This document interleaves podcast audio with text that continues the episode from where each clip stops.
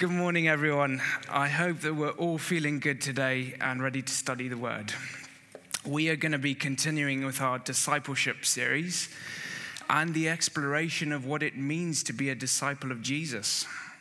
This has been, and I believe will continue to be, a really great resource for showing what a disciple of Jesus is and revealing our responsibilities and the intimate aspects of the relationship that we have with God. The word responsibility might immediately give people a kind of workplace outlook, which we don't usually have an especially positive view of. This is not the kind of feeling I want to give today. Rather, I would ask you view this word in the context of relationship. We all know that relationships involve certain elements of responsibility and accountability. Sometimes we may not feel like doing certain things or making certain efforts, but in reality, they are necessary to maintain the very fabric of that connection. This is the same for our relationship with Jesus. We can't allow our feelings to dictate how we live our lives because they're a poor indicator on the actual state of our being. Today, we're going to look at another important aspect of discipleship devotion to prayer. Our first two parts of this series have touched on the bedrock of discipleship a devotion to Jesus because of the significance he holds in our lives and the lives of every person on this planet, a devotion to the Word of God, which we know and believe to be living and active, sharper than any two edged sword piercing to the division of soul and spirit, of joints and of marrow, and discerning the thoughts and intentions of the heart, which is from Hebrews 4, verse 12. Our goal for this series is to help every individual believer grow into a greater maturity in their relationship with Jesus. We want to be a church family who is deeply rooted and standing firm in the goodness of God so that when the storms of life come, we will not be swayed to the left or to the right, nor uprooted, because we're a church family that is firmly secure in Jesus. What I'd like to do today is look at what prayer is and the different facets that it has. Ultimately, this is our communication with the Lord. And through it, we have fellowship with God and can make our needs and desires known to Him. It's talking to our Heavenly Father and Him answering and speaking to us. Prayer looks different to everyone. There are aspects of it that are common to us all, and these are the areas which I'll eventually break down in more depth. We need to start off by exploring what Scripture tells us about prayer so that we have a credible point of reference. Turn with me, if you would, to Ephesians 6:18. Here, Paul tells us, pray at all times in the Spirit, with all prayer and supplication. To that end, keep alert with all perseverance, making supplication for all the saints. Similarly, in 1 Thessalonians 5:17 he says, "Pray without ceasing." Concise and clear cut.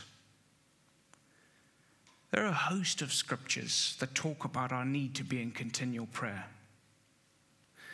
This would seem unrealistic at first glance because you might wonder how can I pray at all times? Paul is very often the person encouraging this. And if his life is any kind of example, we know that he was a prayer warrior who was in constant communion with God. I often think of King David when I consider biblical figures who are constant in their prayer life, particularly in his earlier years. He sought to make the most righteous choice with almost every decision that he made, which is why Samuel called him a man after God's own heart. He knew he had the greatest direction when he spoke to the Lord. Not only did he seek God for guidance and help in the situations that he faced, but he also spoke to the Lord in a loving and praising way, crying out in anguish when he needed help or was asking for forgiveness. David loved God deeply. And despite the many mistakes he made in his life, this is one characteristic that he will always be known for. And many of the Psalms are a testament to this. There's another particular person who had a, an avid prayer life in the Old Testament. This was Daniel. He's another example of a man who sought God in almost every situation in his life. Daniel was a servant to some of the kings of Babylon, men who were often extremely proud and powerful, the types given to acting on impulse and making rash decisions. Such an environment was not peaceful or safe, because on a particular day when the king had a whimsical moment of anger, their lives were in danger, just like that. Daniel really is a wonderful example of a godly and righteous man because he was only ever focused on God. When Nebuchadnezzar had the dream, which we know that Daniel would eventually interpret, the first of the wise men and magicians that acted as advisors to the king could not tell him what the dream meant, let alone what the dream was that he had seen. In a rage, Nebuchadnezzar wanted all the wise men in Babylon to be destroyed. Daniel only found this situation out when the king's guard came to capture and kill them.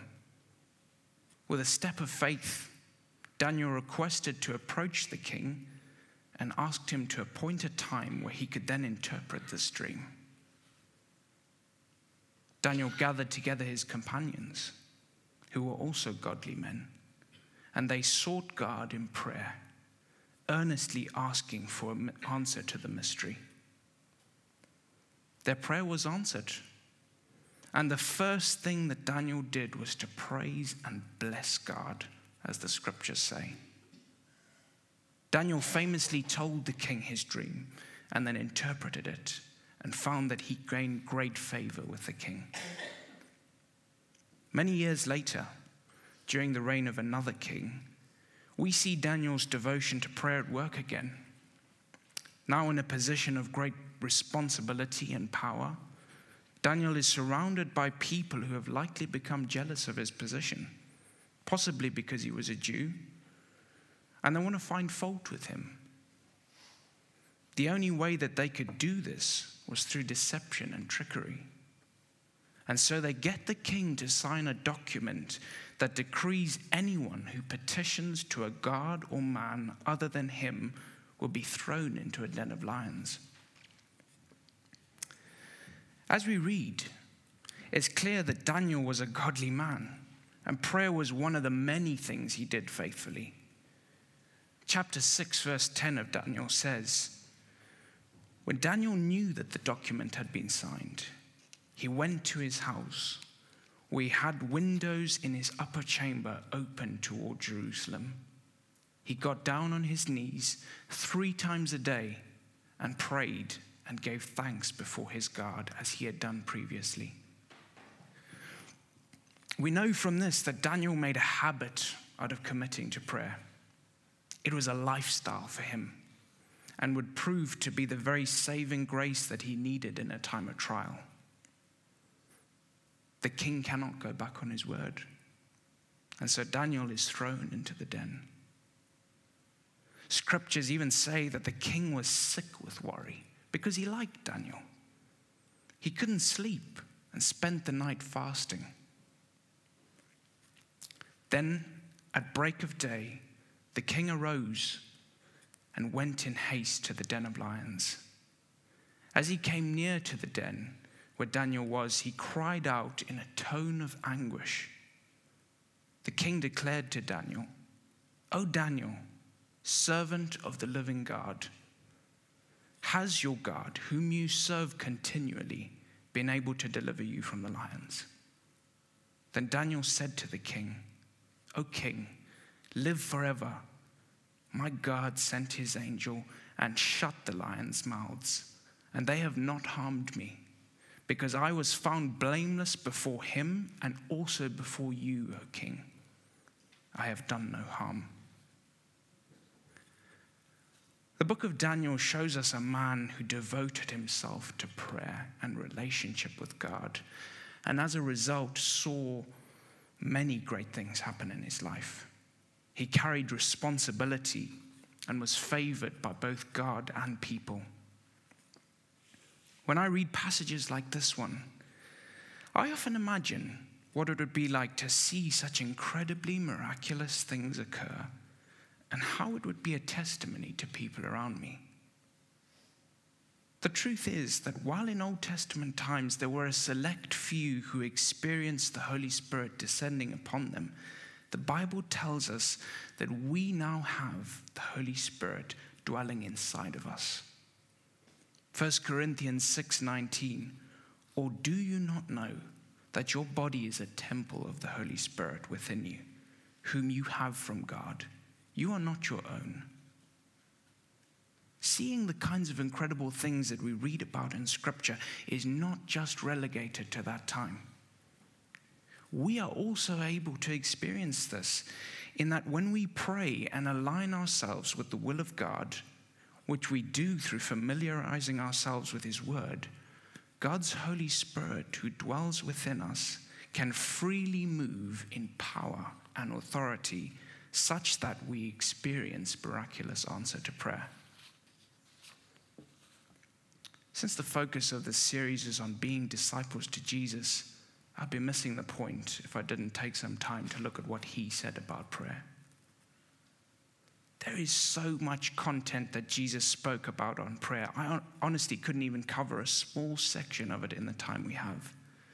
Instead, we're going to put a focus on some of the key points that will help us grow and become more devoted to prayer.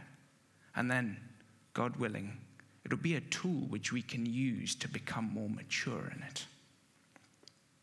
Originally, I'd planned to do the four P's of prayer, but for the sake of keeping it as simple and memorable as possible, and not confusing everyone with synonyms for words that had to start with P and vaguely meant what I was trying to get at, we'll spend some time exploring these aspects, namely praise, petition, repentance, and conversation. That's praise, petition, repentance, and conversation. Let's look at Matthew chapter 6, verses 5 to 15. And when you pray, you must not be like the hypocrites for they love to stand and pray in the synagogues and at the street corners where they may be seen by others. Truly, I say to you, they have received their reward. But when you pray, go into your room and shut the door and pray to your Father who is in secret. And your Father who sees in secret will reward you. And when you pray, do not heap up empty phrases as the Gentiles do, for they think that they will be heard for their many words. Do not be like them, for your Father knows what you need before you ask Him. Pray then like this Our Father in heaven, hallowed be your name. Your kingdom come, your will be done on earth as it is in heaven. Give us this day our daily bread and forgive us our debts as we also have forgiven our debtors. And lead us not into temptation, but deliver us from evil. For if you forgive others their trespasses, your heavenly Father will also forgive you. But if you do not forgive others their trespasses, neither will your Father forgive yours. There's definitely something to be said about your attitude when you pray. Jesus is teaching the disciples that it's hypocritical to stand in a public space in order to be seen by people and portray yourself as holy. In a modern world outside of the church, I don't think this is quite as prevalent because people would probably just think that you're a bit crazy. Whereas in that setting, the people around would likely have begun to think that anyone who did that was an ultra spiritual and holy person, which was a status boost. In the same way, we need to be cautious that when we're in a church environment, We aren't trying to make ourselves look more holy by what we say or how we say it. There's no value in praying so that we gain glory from men instead of experiencing a heartfelt uh, prayer with God. So it's about your heart attitude when you pray. Matthew 6, verse 1 succinctly says, Beware of practicing your righteousness before other people in order to be seen by them, for then you will have no reward from your Father who is in heaven. Jesus shows that prayer is meant to be a personal time of communion with God, which is why he says it is far greater to do it in secret.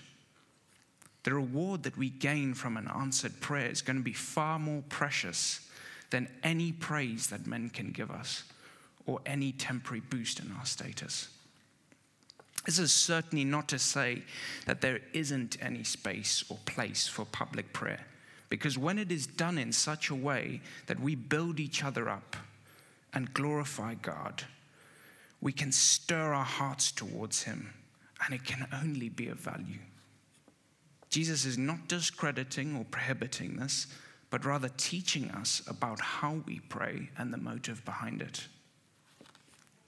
Jesus said in Mark 7, verses 6 and 7, and he said to them, Well did Isaiah prophesy of you hypocrites, as it is written, This people honors me with their lips, but their heart is far from me. In vain do they worship me, teaching as doctrines the commandments of men. Let's not allow ourselves to be caught out by a wrong heart attitude when we pray to our Heavenly Father. He's worthy of only our best. I can just picture Jesus preparing his disciples for the times when they would need to be fully reliant on prayer as their means of communication with him and telling them how he would like them to speak with him. Like, guys, let's keep this personal and praiseworthy so that we can share a moment of oneness and relationship together. As many of you will already be aware of, Jesus used the Lord's Prayer, as we know it, to portray a type of model for prayer structure. Generally speaking, this is not actually a prayer that we should repeat word for word. Rather, it gives us the detail of how to form our prayers, covering some very important areas which we're about to break down. This is where the first of our prayer points comes in, beginning not by chance with praise. Ladies and gentlemen, we serve a mighty and merciful God. Praising Him is always top of that list. Hallowed means greatly revered and honored, and this is the way we should enter prayer. When we elevate God and put Him in the right place in our hearts and minds, it's not that He becomes bigger than our problem, because He's always bigger, but our perception of Him conforms to reality. And that's when we can start to see the impact. I really believe that this does two things at once it stirs our faith and trust in the Lord, but more importantly, we come to Him with an adoration, like a child to their father, which is how God wants us to be. Jesus actually taught that unless we have a childlike faith, we cannot enter the kingdom of heaven. This is not to be taken as that we should have an immature faith, but rather it is the putting aside of our will and trusting God wholeheartedly. I'm very fond of the King James Version because of how it translates the scripture. Granted, the Old English can be difficult to wade through at times, but it's punchy and complete in many of the ways it conveys passages. Most modern translations don't include the end of the Lord's Prayer, which reads like this from the King James And lead us not into temptation, but deliver us from evil. For thine is the kingdom and the power and the glory forever. Amen. I've heard someone say that our prayers should be like a sandwich praise to the Lord at the beginning and the end, with all the other bits in the center. I think that's quite a useful way of looking at it because it means that we're always going to be celebrating our awesome God. Hebrews 13, verse 15 says, Through him, then, let us continually offer up a sacrifice of praise to God. That is the fruit of lips that acknowledge his name. We encounter petition next.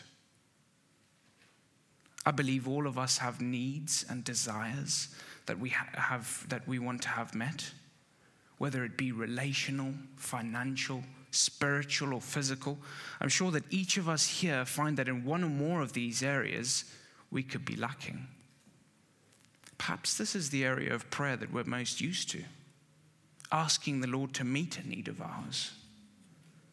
In all truth, this should be a very small part of our prayer life which might sound contrary to what a lot of us know and believe.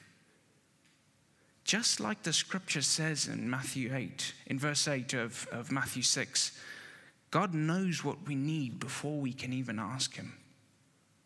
So, should we ask Him?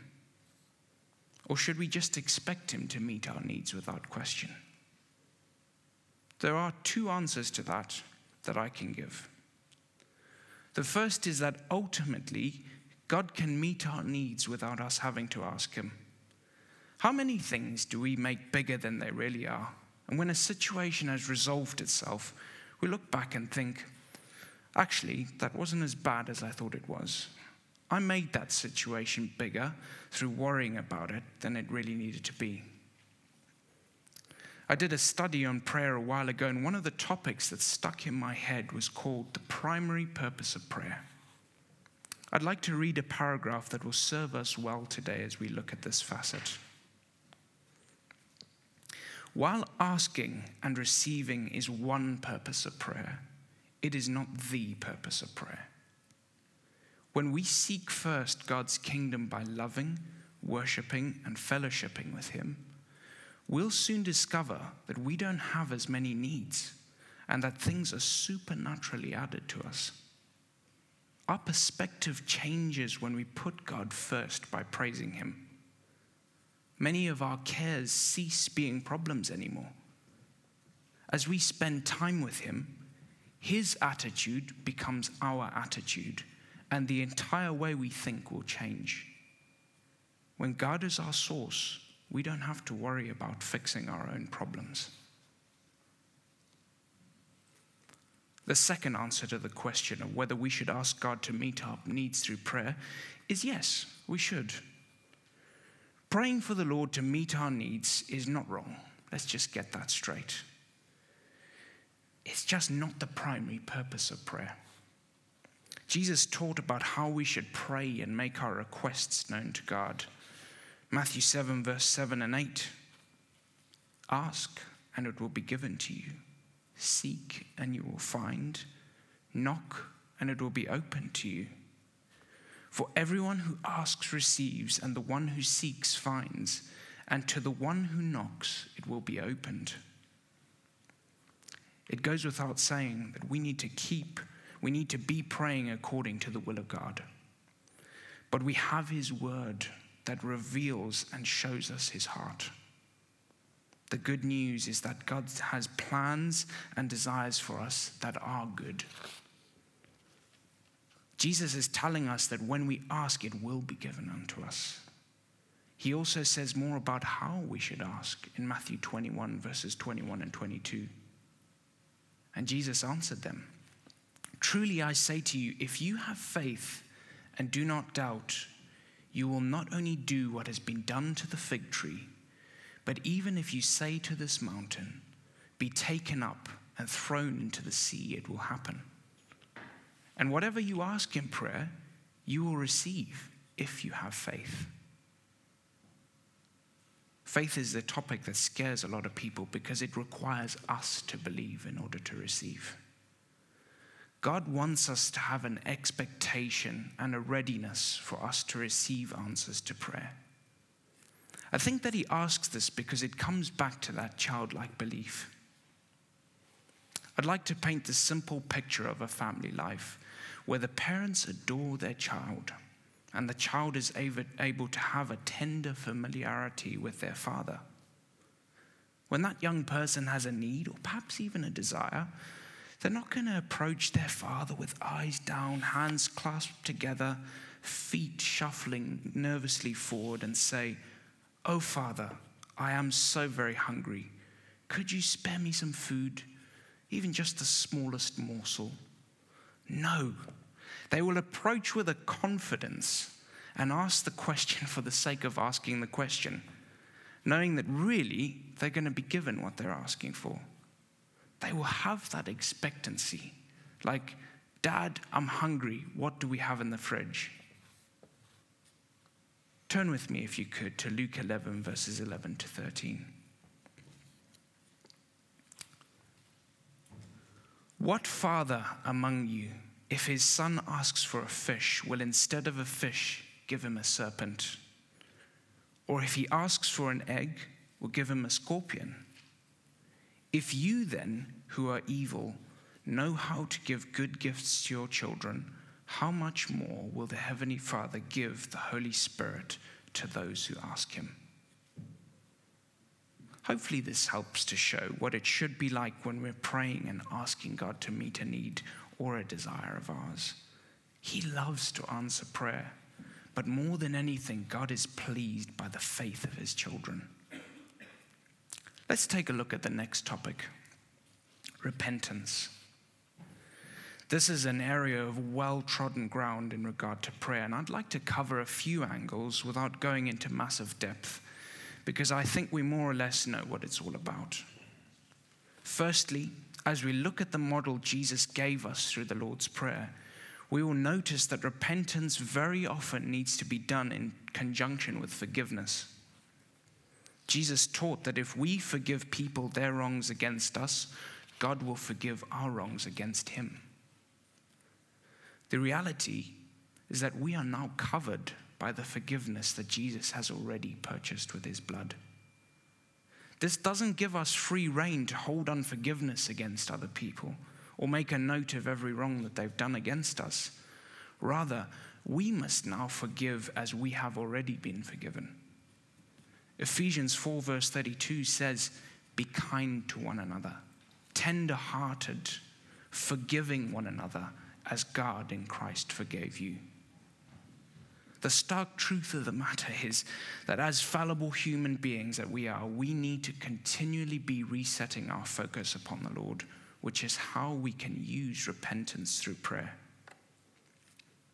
Romans 12, verses 1 and 2 says, I appeal to you, therefore, brothers, by the mercies of God, to present your bodies as a living sacrifice, holy and acceptable to God, which is your spiritual worship.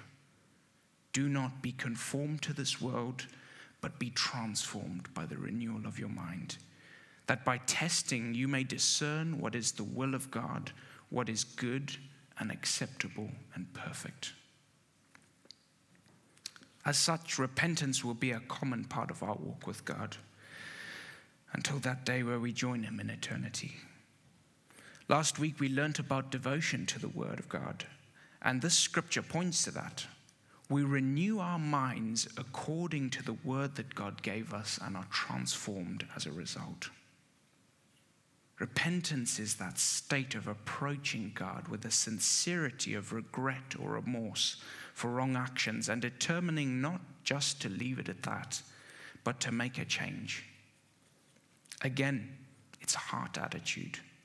We can't fool God by acting like we're torn apart by something we've done wrong when we aren't. Prayer is the place we can open our hearts and fall onto the mercies of the Lord and commit to making the changes where we need to through the help of the Holy Spirit. I don't think it's something that we should harp on or spend hours in mourning and misery. Jesus made a perfect atonement for the sins that we all have and will commit. It's a done deal. And we can use this time to set our hearts back in the right place with Jesus. The final part I want us to look at today is conversation. I recently did a study on prayer with a great group of people, and part of the topic was conversation with the Lord. There was a lot there about having a freedom to be yourself and talk with God like you would a father. I know for some people that not, might not be something that you can relate to, maybe not having had a dad in your own life. but it looks something like a conversation with someone you love deeply and respect greatly, knowing that they also cherish you and are able to share your heart and they can share theirs. It's a two way street. If we consider what Jesus said about vain repetitions, we know that we're going to lose that element of conversation by being caught up in repeating things that sound good and holy, but in reality, they don't carry any weight in a spiritual sense. This also encompasses the important aspect of listening. God wants to speak to each and every one of us. In fact, it would be far better if what we were doing is placing a higher value on listening rather than speaking. In most cases, I think that the predominant view of prayer is that you make your requests known to God and He fulfills them in a silent but visible way. This is traditionally considered an answer. I know that for some of the more mature and seasoned believers among us, they can attest to the fact that when you set yourself to listen to, to the voice of God by separating from the distractions that we all have around us, even for a couple of minutes, you will find that He speaks to you in a way you can understand. I remember hearing someone once talking about the times when television and phones and similar distractions weren't a big part of people's lives. They would sit somewhere, like on the porch, and have silence and just enjoy the act of being. There is incredible value in that because our relationship with God is also reliant on communication, much like any physical one that we have with family or friends or even romantic interests. So, to sum up, let's allow more time when we pray, not just to speak, but also very importantly to listen. The Lord delights in giving us direction when we turn to Him for His wisdom. As a loving Father, He takes joy in affirming us and building us up. Some of us may even experience God giving us a prophecy or a word of wisdom so that we can sow that into another person's life. His desire is to fill our cup to overflowing so that it is not only a blessing to us, but also to our brothers and sisters in Christ and people outside of the church. This might mean a few minutes of just being silent. All things take practice, and so don't expect to see an instant result, but rather let's keep at it, and we will see ourselves growing and maturing in this area. As a church body, we know that prayer is a potent tool in our walk with Jesus and also our fight against Satan. Ladies and gentlemen, we must remember that we have an enemy who is contending for our souls. The Bible says that the wicked one goes about like a roaring lion, seeking whom he may devour. Just like any military force in the world, our communication must be effective and one that promotes victory. Think of an army, a navy, or an air force that didn't have a fully functional communication system. You only need to watch some of the true accounts of tragedies that have happened as a result to see that this kind of failure is catastrophic. The same applies to us. We are not only sons and daughters of the Lord, but also as Paul writes to Timothy in his second letter, we are likened to soldiers for God. Ephesians 6 describes our armor and weapons for warfare. And as Paul said in verse 18 of that chapter, pray at all times in the Spirit with all prayer and supplication. So, since we're exploring what it means to be a disciple of Jesus, how we grow in the various areas that He encourages us to be more like Him in. How do we develop a stronger devotion to prayer? First of all, I believe that a great place to start will be to set aside time where we do our devotionals and have those moments with the Lord and spend the beginning part, maybe two minutes, practicing some of the keys of prayer that we have learnt about this morning. They will bolster our prayer lives and plant the seed for maturity. Our God is holy, mighty, merciful, and loving. And so, as we enter prayer with Him, it is only right that we do so with thanks, with praises aimed at Him. We can and do bless God through this. Once our perspective is right, and we have elevated God so that our vision of Him conforms to reality, we can bring before Him our petitions and requests, the ones that haven't been totally flooded and destroyed by the fact that we've just told them how great our God is. If there are areas that the Holy Spirit has pointed out to us, things that we've been caught lacking in, let's bring them before the Lord, full in the knowledge that they have already been dealt with by His Son Jesus. As soon as we shed light on those areas of darkness, the critters can't hide anymore. Sometimes this might look like sharing it with someone in church. Granted, that should ideally be an elder or a person with some God given authority in your life. But this can also be an effective tool into mobilizing another person to pray into your situation. Finally, conversation. Our time spent chat, chatting with our Heavenly Father, who the scriptures say is our mentor, father, friend, and counselor. Sharing our day with Him, the highs and the lows, and nourishing that relationship, which is what each of us was created for. Exodus 33, verse 11, gives us a glimpse of the type of closeness that we can experience with God when we give Him our devotion. And the Lord spake unto Moses face to face, as a man speaketh unto his friend. Moses was a great man, but human, just like the rest of us here. Isn't that amazing? It's something that we can each aspire to, attaining that level of intimacy with the Lord. Please, may I invite the band up?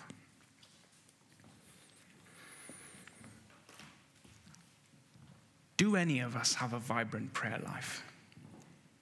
I commend the people who do commit themselves to continual prayer. But I know for a fact that this is an area which I could do with seeing a lot more improvement in. Maybe there's some other people here today who also know that their life, their prayer life is not where it needs to be. We have an opportunity to gather together and hold each other accountable. If this is something you think you could benefit from by coming forward and just chatting with a person you trust and saying, I want to commit to spending some more time communicating with God, then please come and find someone as we enter a time of worship and get them to agree with you on this matter. Let's pray. Father God, as is only right, we honor your name today. I know that each one of us here could testify to the fact that you are faithful to hear our prayers and answer them. Lord, as a church body, we have seen how you have been shaping and molding us and preparing us for our calling as sons and daughters. As ever, we continually give thanks for the access that Jesus brought us with his blood. We want to become bolder in our approach to you and truly walk in the freedom and relationship that you have called us to. Father, for those of us here who have not been devoted to our communication with you, we repent of that today and commit to taking the steps that we need to in order to see a positive change. As we enter a time of worship, our eyes are set on you and how wonderful you are to each one of us.